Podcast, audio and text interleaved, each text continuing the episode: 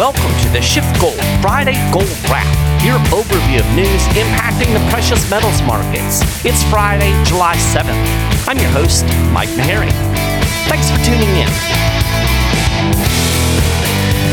Do you ever get the feeling that the Fed people are just throwing stuff at the wall to see what sticks?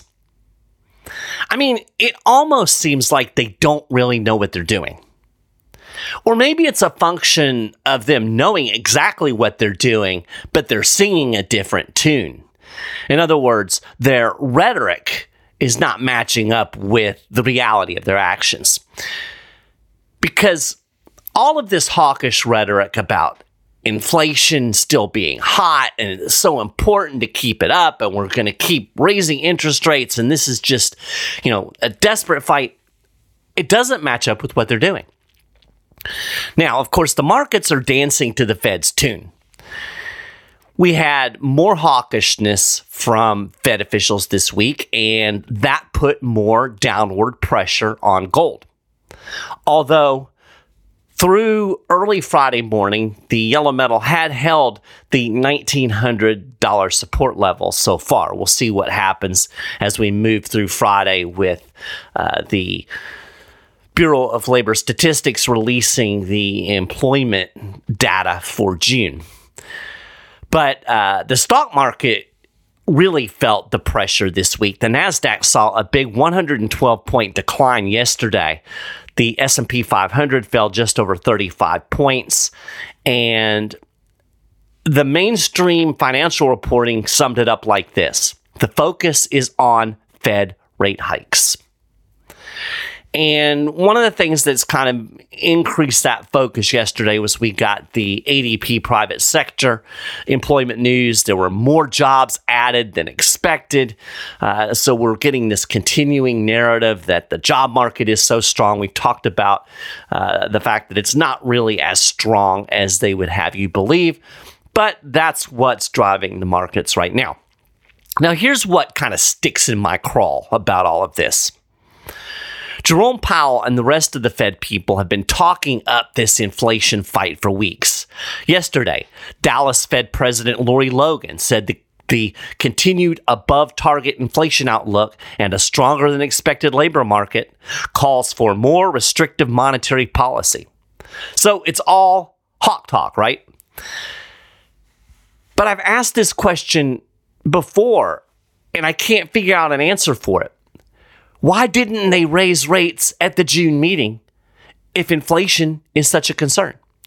I mean, nothing was different in terms of the economic picture in June, right? They were still talking about strong employment, the economy's robust. They were saying all that in June.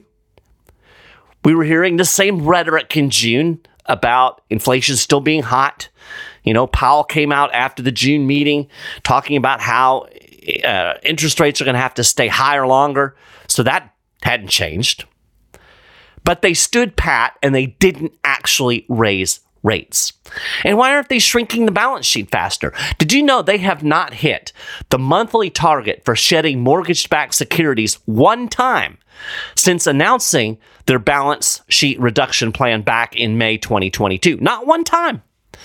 And as I've talked about, before, the plan wasn't exactly ambitious to begin with. I mean, we're talking about a plan that would take seven years just to get the additional liquidity out of the system that they ejected during the pandemic. So, again, if inflation is the big fear, if all of this hawkish talk is really justified, why this slow walk? It's almost like they want to talk about an inflation fight, but they don't really want to be in an inflation fight. It's like Elon Musk and Mark Zuckerberg talking about getting in the octagon. I mean, it's cool to talk about, right? But I don't think either one of those dudes really wants to start throwing punches. So that's kind of the feeling I'm getting with the Fed. So earlier this week, we got the Fed meeting minutes from the June FOMC meeting. You know, I don't really know why people get all geeked up about the minutes because, I mean, they don't really ever tell us anything we can't discern from the meeting and the post meeting press conference. You know, it's not like there's ever any huge surprises in the minutes. The minutes just reflect what we already know that the Fed did. Um, but, you know, it's part of the news cycle, I guess. And the reporting on the minutes from June was all about how pretty much all of the FOMC members agreed that inflation is still persistently high. And they all also pretty much agreed to pause rate hikes. Now, think about that a second. All of them agreed inflation is still persistently high. This problem still exists. And yet they all agreed to stop doing the thing that they've been doing to fix the problem. Again, it really seems like they don't know what they're doing, or I think more accurately, they're afraid to do what they really know they need to do. Now, I get it. It may seem a little presumptuous for me to question the knowledge of these highly trained economists over at the Fed. I mean, they have that job, and I'm over here talking to you mutts. But think about how wrong these people have been. I mean, just go back to the transitory inflation thing, right? If their jobs depended on them being right, the whole lot of them would get fired. So the other day I was uh, perusing Twitter and I ran across a dot plot graph from March 17th, 2021. And these are the graphs that the Fed puts out every so often, projecting where the FOMC members think the federal funds rate is going to go in the future. Uh, they just released one not too long ago. You'll remember everybody freaked out because uh, it showed that the FOMC members are now projecting interest rates to go higher and stay higher longer than they had been uh, when they released the last dot plot graph. So this one, this economist posted was from, uh, again, March 2021. I'll put the graph in the show notes page. Um, so you can actually go look at it. But I'm going to try to describe what it shows you. So, th- again, as of March 2021, most of the FOMC members thought interest rates would still be at zero in 2022. There were a couple of members who said a quarter percent and one said half a percent. The actual rate at the end of 2022 was 1.75%. So all of them were wildly wrong, right? Then we go to 2023. In March 2021, the vast majority of FOMC members thought interest rates would still be at zero in 2023. Two projected it would rise to 1%, and there were five who said it would be between a quarter percent and three quarters percent. The actual rate, over 5%. So the guy that posted this, he actually drew little red dots where the actual interest rate ended up being. And for 2023, that dot wouldn't even fit on the graph. Like he had to estimate way up off the graph to show where the actual interest rates were. Again, all of the FOMC members were wildly wrong two years ago about where interest rates would be today. The dot plots also have a category uh, called longer term. So, where are interest rates going to be longer term? The highest anybody on the FOMC saw rates climbing long term was 3%. The vast majority were locked in around 2.5%. Again, we're over 5 now. So, when you hear about these dot plots and you hear these Fed people talking about what they're going to do, take it with a grain of salt. Or maybe even assume it's just going to be the exact opposite. Because, quite frankly, the reality today is the exact opposite of what the committee members projected back in March 2021. Just like price inflation was the exact opposite of transitory. So, that's why I don't care what Powell says about rates staying higher for longer. That could change next week. In fact, I think they are going to be cutting rates within the next, uh, say, 12 to 18 months to deal with a crashing economy. Now, of course, the Fed people say the economy is strong. So there you go. Maybe you think the opposite.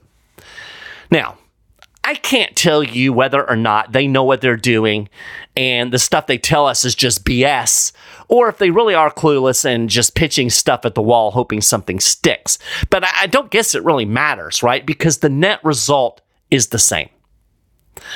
But to some degree, I think they have to know that they're in trouble. I think they know this debt ridden economy can't handle these relatively high interest rates. I think they're talking tough, hoping against hope, crossing their fingers that they can get price inflation at least plausibly under control so that when the economic poo hits the fan, they can go ahead and cut rates back to zero. So these are open mouth operations. They're trying to jawbone the economy where they want it to go instead of actually doing the things that they would really need to do to slay price inflation. So, in other words, they're hoping that they can mask price inflation long enough to go back to creating inflation. Because they have to know this train is coming down the tracks, right? I mean, their own economists are warning them. I mentioned last week a Fed note that was published last month warning about a big problem. And I actually wrote an article about that. I think it published on Monday over at schiffgold.com slash news. I'll put that in the show notes page as well. But the long and short of it is that according to these Fed economists' analysis, more than one third, 37%, of non financial U.S. companies are in financial distress. Think about that. A third of non banking companies are in financial distress. These two economists wrote, quote, the share of non-financial firms in financial distress has reached a level that is higher than during most previous tightening episodes since the 1970s. Now, distress, that means close to default. The report goes on and it says Our results suggest that in the current environment characterized by a high share of firms in distress, a restrictive monetary policy stance may contribute to a market slowdown in investment and employment in the near term. Mark slowdown means deep recession. You're welcome for me helping you translate Fed speak. So, to put this situation into perspective, consider the fact that there are more significantly distressed firms today than there were when the Fed tightened monetary policy prior to the financial crisis and Great Recession. In other words, they've done it again. They've set the stage for another economic disaster like the financial crisis and the Great Recession. Loose monetary policy after the dot com bubble set up the financial crisis and the Great Recession, right? After that, we had more than a decade of easy money to fix the economy a very brief tightening cycle in 2018 that crashed the stock market and drove the Fed to abandon tightening even before the pandemic, and then easy money on steroids to deal with the government's insane response to the Rona. So today we have more debt, we have more money sloshing around in the economy. We have interest rates at the level that popped the bubble in 2008. And I'm supposed to believe everything is fine? Yeah, no. Since we're talking about Federal Reserve malfeasance, how about a little federal government malfeasance to go with that? As you'll recall, a month ago, the fake debt ceiling fight ended, and Congress suspended the federal government's borrowing limit for two years. So basically, now the government has a shiny new credit card with no limit. What could go wrong, right? Well, since the debt ceiling deal, the U.S. Treasury has added a staggering $851 billion to the national debt. You heard me right. They've added very close to another trillion dollars to the national debt in one month. I mean, that's impressive, impressively bad. Now, you may recall that I warned we would see a big jump in the national debt with the passage of any debt ceiling deal. I said that before the deal even worked its way through Congress. After nearly six months up against its borrowing limit, the federal government had a lot of ground to make up. It needed to replenish its cash reserves and un- unwind the extraordinary measures that it took to keep the government running while it couldn't borrow any money. But the pace of borrowing that we've seen since the debt ceiling deal, it even surprises me. Wolf Street called it an amazing freak show. That pretty much sums it up. Uh, I've mentioned this before. Goldman Sachs analysts had projected that the U.S. Treasury would have to sell up to $700 billion in Treasury bills within six to eight weeks of the debt ceiling deal just to replenish cash reserves that were spent down while the government was up against the borrowing limit. The Treasury blew through $700 billion in just four weeks. So let me kind of give you a, a real quick overview of how the government finances its debt. A little little treasury bond lesson here. There are actually two types of treasury department securities. There are what are called non-marketable securities. And these include inflation protected I bonds that the general public can just buy directly from the Treasury, uh, along with securities that entities such as the government uh, government pension funds, uh, the Social Security Trust Fund, they can hold uh, these non-marketable securities. Uh, they do not trade on the open market. Then we have marketable treasuries. And these are sold through auctions and then trade on the public bond market. So marketable securities are what you hear about uh, when they talk about, you know, the 10 year and the five year and the two years. Uh, those are all marketable, again, sold by the treasury into the market and then also traded uh, in the market. So these includes bonds and notes. So, last month, non marketable debt rose by $123 billion. That's quite a bit. But non marketable securities make up only a small amount of the total national debt, about $6.8 trillion of that outstanding debt. Marketable debt actually increased by $728 billion since June 3rd. And uh, that makes up $25.43 trillion of the outstanding national debt. So the vast majority of the national debt is marketable debt that's being auctioned off and is being sold out there in the open market.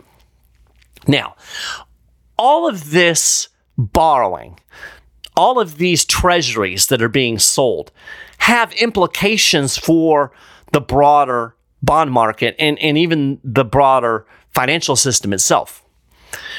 Um, think about this. Even with this big borrowing spree, the Treasury Department has only partially refilled the Treasury General account. That's basically the Fed's uh, government checking account. It's over at the New York Fed, uh, TGA for short. And the TGA cash balance. Uh, it has increased from 23 billion as of June 1st to 465 billion as of June 30th. Now, this fell short of the Treasury's $550 billion goal and remains well below the nearly 600 tr- uh, billion dollar balance that is, quote, consistent with the Treasury's cash balance policy. So, all of that to say uh, that after adding 800 plus billion dollars to the national debt, they're still not where they need to be. And that means there's even more borrowing coming at you a lot more. In order to cover current spending and finish replenishing the TGA, the Treasury estimates it's going to have to sell another $733 billion in marketable securities during the third quarter. So another 733 billion estimated in the next quarter added to the national debt. And if history teaches us anything, it's going to be more than that. And, by the way, who's going to buy all of these bonds? That's kind of what I'm getting at when I say there's ramifications in the broader market. With the Fed still engaged in the inflation fight, the Treasury can't depend on the central bank to put its thumb on the bond market and create artificial demand through quantitative easing. That means that the Treasury is going to have to sell bonds cheap enough with high enough yields to stimulate enough demand to absorb all of this supply. And if you look at the trends out there in the bond market, it's not good. We've seen uh, a lot of foreign holders of U.S. Treasuries actually decreasing their holdings. Uh, so they're not buying. The Fed's not buying. Somebody's got to buy these. So it's a matter of supply and demand, right? They have to get the bonds cheap enough to entice enough people to buy them. And bond yields or interest rates are inverse of the price of bonds. So when the price falls, interest rates on those bonds rise. So, what I'm talking about here, what I'm basically saying is that there's going to be a lot of upward pressure on interest rates because of all of the borrowing that the federal government is doing. Or else the Fed can go back to quantitative easing, which I think is ultimately in the cards because the Treasury, quite frankly, can't afford 6 or 7% interest rates on a 33 or 34 trillion dollar debt. Now, of course, all of these treasuries flooding into the market is going to create upward pressure on other interest rates because treasuries are part of the broader bond market. So if people are buying more treasuries, if the price of treasuries is dropping, that means there's going to be less demand for other types of debt people are going to buy fewer corporate bonds. Uh, it's going to put pressure on mortgage rates, right? Auto loans, all things that are functions of interest rates are going to feel that upward pressure because the federal government is borrowing so much money and dumping all of this debt into the economy. So, higher interest rates in a debt riddled economy. What could possibly go wrong? Perhaps that's why a lot of central banks are buying gold. I mean, I'm not sure I would want to be holding a bunch of US government debt given the fact that the Treasury is still obviously running a Ponzi scheme. I think the world knows that. We've talked about the kind of trend toward de dollarization. I think there's a lot of people out there that look at what the federal government is doing, they look at the trajectory, they know it's unsustainable. I think a lot of people are nervous about that. So, quite a few central banks have been on a gold buying spree over the last several years. Speaking of which, we got the latest central bank gold buying data from the World Gold Council uh, this week. It covers the month of May. Eight central banks added gold to their reserves in May. Uh, net purchases totaled 50 tons. Now, there is a bit of a caveat here. Turkey had a, another big sale of 63 tons of gold in May. That follows on the heels of a big sale of gold by the Turkish central bank uh, in April. So, with that, global net central bank gold holdings fell by 27 tons. Um, Turkey has sold about 160 tons of gold since March. Now, according to the World Gold Council, this is a response to local market dynamics and doesn't likely reflect a change in the Turkish central bank's long term gold strategy. Basically, what happened is there was a big earthquake in Turkey back in February. Uh, the government took a number of steps trying to shore up the economy. And one of those steps was to suspend some gold imports. So there's not as much gold going into the country and yet there's a huge demand for gold in Turkey. So the central bank has been selling gold into that domestic market to kind of help uh, with that local demand. So this isn't something that's expected to continue. Uh, there's no indication that this is the beginning of some kind of um, you know big selling spree by global central banks. So, who bought gold in May? The biggest buyer was Poland. Uh, the Polish central bank added 19 tons of gold to its reserves, um, and that follows on the heels of a 15 ton increase back in April when the National Bank of Poland resumed buying gold. May's purchase was the largest increase in the country's reserves since June 2019, uh, and at that point, the bank actually boosted its gold holdings by almost 100 tons. Meanwhile, the People's Bank of China extended its gold buying spree for a seventh straight month with a 16 ton addition to its official reserves. Since recommencing reports of purchases back in November of 2022, the People's Bank of China has added 144 tons to its official gold holdings. And officially, Chinese um, gold holdings stand at 2,092 tons. Notice I keep emphasizing official there. Uh, China probably has a lot more gold than they actually report. Uh, there's a lot of speculation that China holds a significant amount of gold off the books. Uh, so, this is what they're officially saying. There's probably more gold in China than is officially acknowledged. The central banks of Singapore with four tons, Russia with three tons, India two tons, the Czech Republic two tons, and Iraq two tons. Oh, also the Kyrgyz or Kyrgyz Republic, Kyrgyzstan. Uh, they also bought two tons. These were the other notable buyers of gold in May. So quite a few central banks there buying gold. Um, Kazakhstan and Uzbekistan were both sellers, um, along with Turkey. Kazakhstan and Uzbekistan kind of shift back and forth from buying and selling, which is typical of countries who um, get a lot of their gold reserves from their own mining. There was an interesting statement from the Iraqi central bank with its two ton buy. Uh, it said the purchase came with the aim of increasing holdings of gold in light of the economic and political conditions that the world is witnessing. Makes sense to me. I mean, with the Fed apparently lost in space somewhere, the US government borrowing at an unsustainable clip, uh, dollar weakness, inflation, the Iraqi central bankers might be onto something. In fact, given the economic and political conditions that the world is witnessing, might be a good time for you to consider adding gold and or silver to your portfolio or maybe expanding your holdings. So if you're thinking about that, give a SchiffGold precious metals specialist a call today. Call 1-888 gold 160 or if you don't want to talk on the phone, you can email info at schiffgold.com or you can go to schiffgold.com, go to the Getting Started tab, and you can actually talk to a precious metal specialist right there online. And they're fantastic. They'll look at your situation, your investment goals, help you figure out how precious metals can fit into your investment strategy.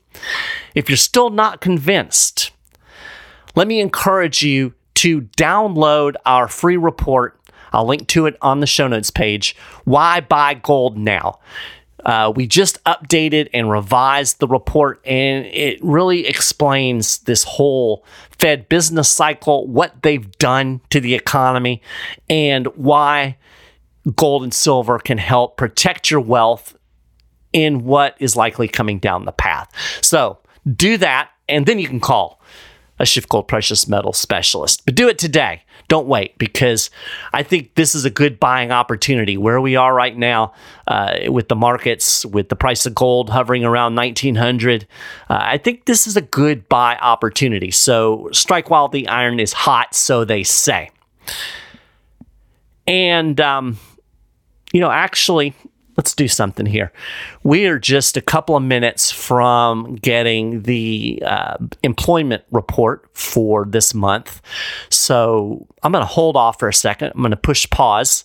Uh, go get yourself a cup of coffee, and we'll come back and uh, I'll break the uh, the jobs numbers to you. All right, here we are. The numbers are in. June non farm payroll added 209,000 jobs. That was a little bit below expectations. Uh, the projection was for 230,000 new jobs. Uh, last month, there was 339,000 new jobs. So uh, I guess you could look at that and consider it weakness. Now, I've talked about this before. I consider all of these job numbers to be kind of wonky and, and maybe bogus.